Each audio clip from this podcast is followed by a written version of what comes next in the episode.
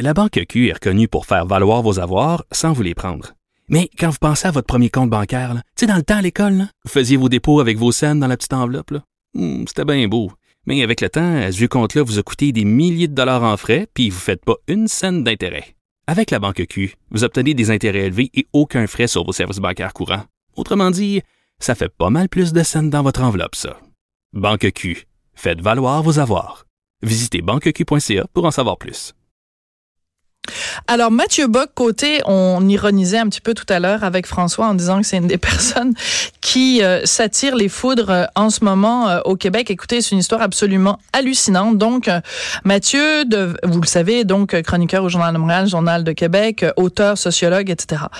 il devait se, se présenter dans une toute petite librairie de l'avenue Mont-Royal au début du mois de mai pour un débat avec un, un philosophe et euh, les gens de la petite librairie, le port de tête, ont commencé à recevoir sur Internet toutes sortes de menaces, des gens qui disaient vous devriez pas le recevoir, Mathieu Bocoté, ou si vous le recevez, on va se rendre sur place. Bref, ça, tout ça a culminé. Le SPVM est allé rencontrer les gens de la petite librairie en leur disant écoutez, on n'est pas trop sûr là, la sécurité si on va pouvoir l'assurer. Bref, la, la, petite librairie a décidé d'annuler cette rencontre. C'est assez désolant. On en parle avec Mathieu Bocoté. Bonjour Mathieu.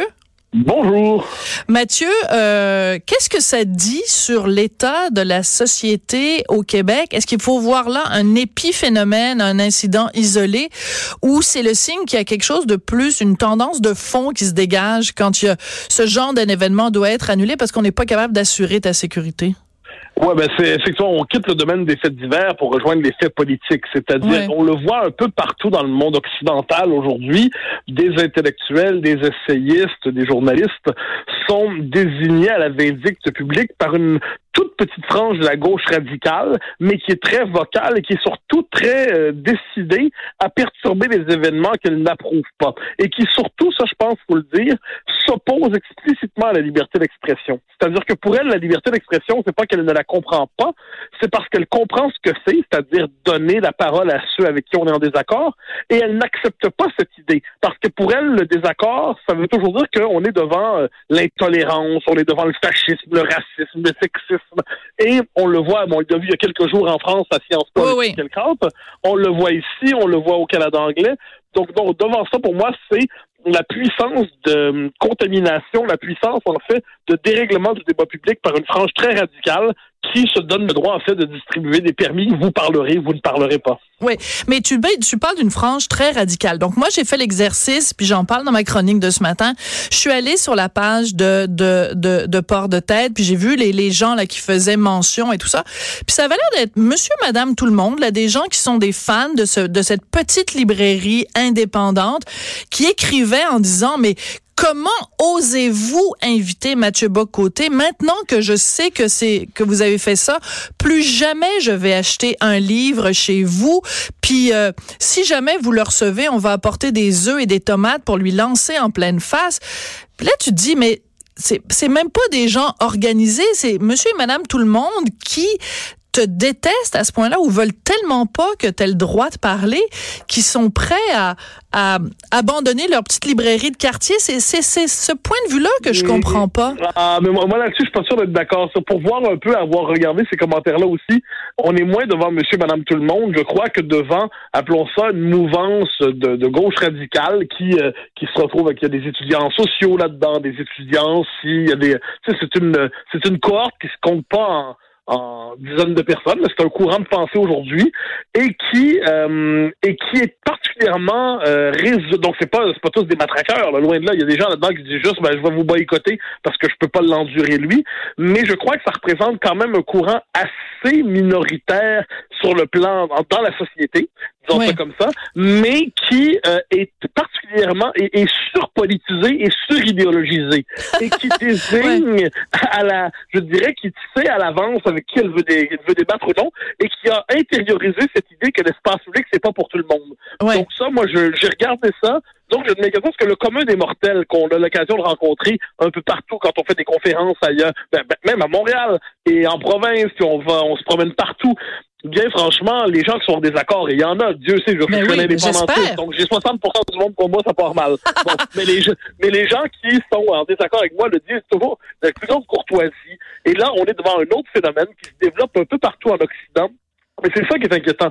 C'est-à-dire, partout émerge cette mouvance, partout elle est hyper minoritaire, mais partout elle réussit à occuper l'espace public. Moi, c'est ça qui me fait peur. Oui, tout à fait. Puis euh, bon, alors ce qui est le plus ironique dans tout ça, je trouve, mais tristement ironique, c'est que demain tu sors euh, un livre qui s'intitule L'empire du politiquement correct que j'ai lu en fin de semaine et dans ce livre-là, tu parles justement, c'est comme si ton livre annonçait ce qui t'est arrivé. C'est-à-dire que ton livre, ce n'est que ça, ou presque, de, de, de démontrer à quel point l'opinion le, publique désigne quelqu'un qui ne pense pas de la bonne façon et qu'on désigne cette personne-là en disant, tu n'as plus le droit au chapitre, on va te désinviter. Et tu parles même, il y a une expression que je trouve très forte dans ton livre à la page 31. Je me suis dit, est-ce que Mathieu Bock va trop, est-ce que Mathieu va trop loin?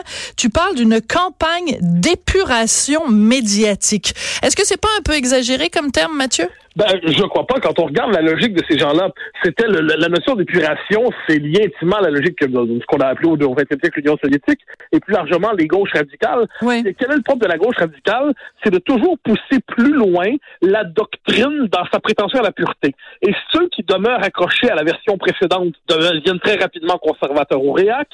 Ceux qui euh, investissent l'espace public à partir de préoccupations qui sont pas celles de la gauche radicale, sont accusés de contaminer l'espace public, de mhm. le polluer. Alors, la, la notion de donc l'imaginaire, je pense, de l'épuration est consubstantielle à celui de la gauche radicale qui voudrait finalement exercer une hégémonie complète sur l'espace public.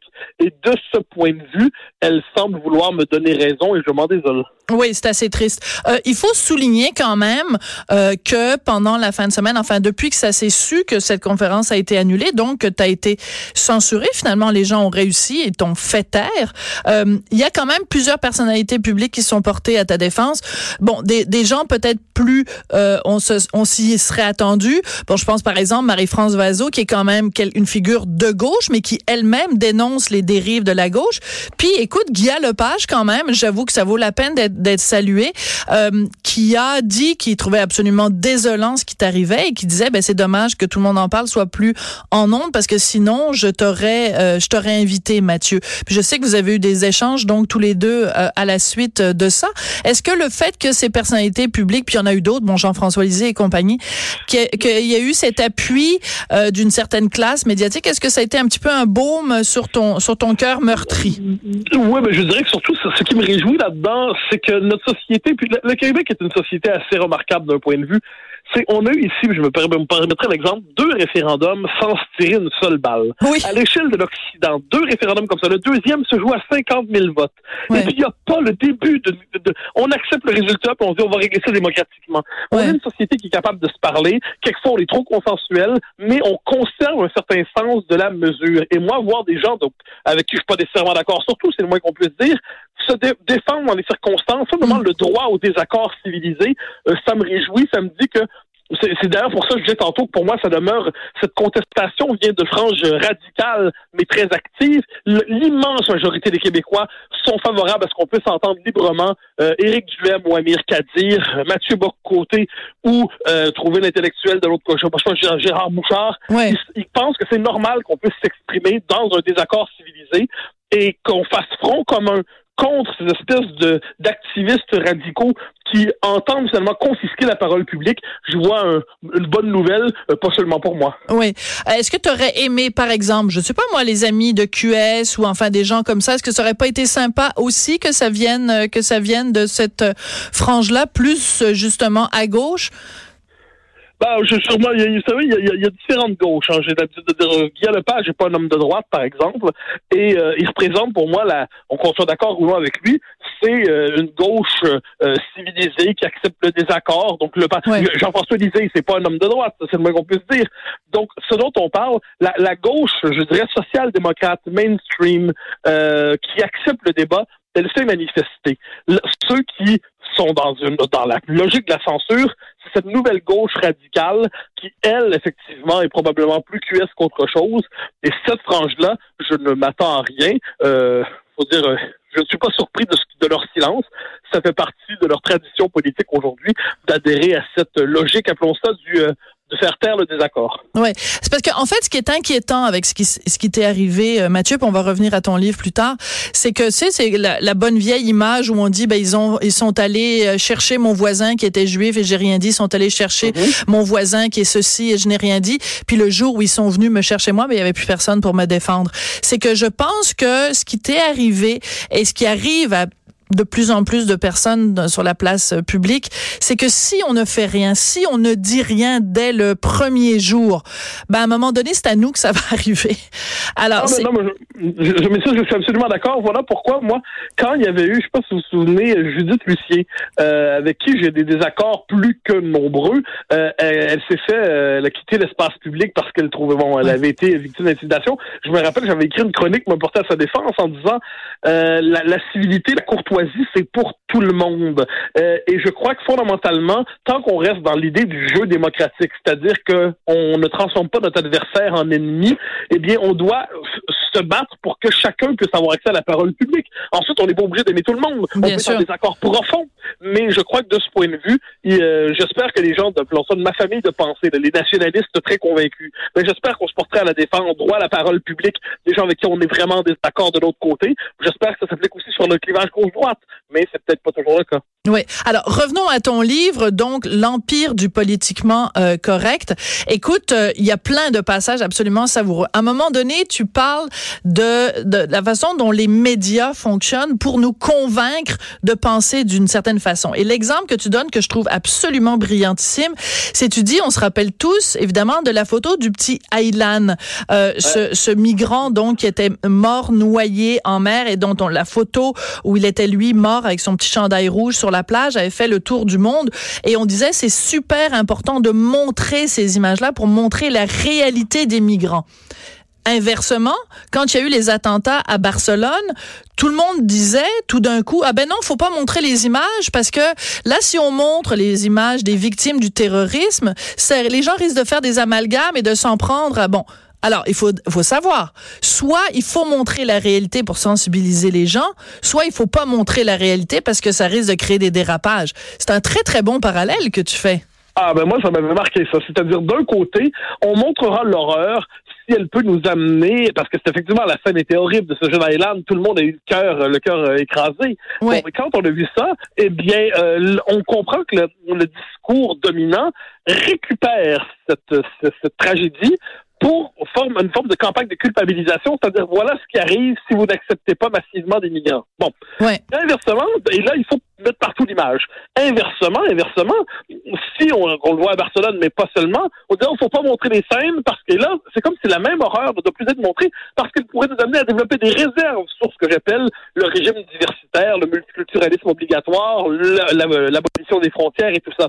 Donc, on voit comment les faits se présentent à nous à partir d'une forme de récit qui les connote d'une manière ou de l'autre. Donc, si un fait euh, ou un événement encourage le déploiement du multiculturalisme, ah ben là, on va jouer de la trompette. Si inversement, euh, il nous amène à développer des réserves à son sujet, eh bien là, il faudra se montrer d'une extrême pudeur et discrétion. Et ça, je trouve que c'est symptomatique de ce récit médiatique qui, avant même qu'un premier argument soit donné, donne raison à certains, donne tort à d'autres, désigne qui est le fréquentable, qui est l'infréquentable, qui est le génie, qui est l'idiot, qui est l'intellectuel, qui est le polémiste? Oui. Alors, je disais tout à l'heure que ton, ton livre était presque prémonitoire parce que tu parles, tu as toute une section sur les gens qui sont désinvités. Tu donnes l'exemple de Jordan Peterson et d'autres. Mm-hmm. Et il y a un autre moment dans ton livre où tu es prémonitoire, c'est à la page 30. Tu dis que euh, on fait des campagnes pour euh, faire évoluer les, les mentalités, entre autres avec la question du voile islamique, de plus en plus mise en avant dans la publicité privée ou gouvernementale. Alors, je sais pas quand est-ce que tu as fini d'écrire ton livre, mais quelques semaines après que ton livre peut-être a été imprimé, il y a eu cette, euh, ce rapport de la Commission canadienne des droits de la personne où pour illustrer leur rapport pour l'année 2018, ils ont choisi l'image d'une petite fille de 5 ans voilé. Et ça t'a choqué, toi, comme ça m'a choqué moi, comme ça a choqué plein de gens. Donc, c'était comme presque prémonitoire, ton, ton texte, là. Bah, bah, bah, moi, je, je, je, euh, je, ne prétends heureusement avoir aucune, aucun talent prémonitoire. Je me contente de faire les analyses les plus lucides que j'ose croire les plus lucides qui soient. Et quand on regarde la logique du système, c'est-à-dire jusqu'où il nous conduit, comment il fonctionne, on devine à l'avance jusqu'où il va aller. Puis quand on pense au Canada, qui a, depuis 2015, sacralisé le niqab comme un symbole à la fois d'émancipation de, la diversité et d'émancipation féminine, il ben, faut quand même, le Canada a eu le culot de présenter le niqab comme un symbole féministe. Eh bien, quand on a fait ça, on comprend qu'il faut toujours que la machine aille plus loin pour prouver son ouverture à la diversité. Eh bien là, dans les circonstances, voiler une enfant, c'était la prochaine étape. Et je, la question est de savoir quelle sera la prochaine, mais il y en aura une. Parce qu'il faut comprendre, puis c'est ça le propre du régime dans lequel on vit, je crois, de ce régime qui sacralise le multiculturalisme, je veux dire, le régime diversitaire, c'est qu'il ne peut pas s'arrêter. Il doit toujours aller plus loin. Euh, et moi, je considère que dans cette espèce de mouvement qui ne sait pas s'arrêter, c'est là que se trouve sa faiblesse parce qu'un jour, le réel rappelle a, ses, euh, a des droits, le commun des mortels rappelle ses droits, et c'est là qu'on peut critiquer ce système qui rend fou. Ben, en tout cas, c'est drôlement intéressant à lire L'Empire du politiquement correct de Mathieu Bock-Côté. Euh, Mathieu, c'est toujours un plaisir euh, de te parler, puis c'est quand même assez ironique, puis on va se quitter là-dessus. Euh, donc, euh, euh tu te fais euh, clore le, le clapet au Québec dans une petite librairie. Il y a de la place pour à peu près quoi 50 personnes, et pendant ce temps-là, tu es reçu, c'est pour les plus grands plateaux de télé et de radio en France. Quelle ironie quand même. Mathieu, ça a été un plaisir de te parler, puis bon lancement demain de ton ben, livre. Ben, merci au revoir. Mathieu Boccoté, donc, euh, qui lance son livre demain, L'Empire du politiquement correct. Après la pause, Lise Ravary.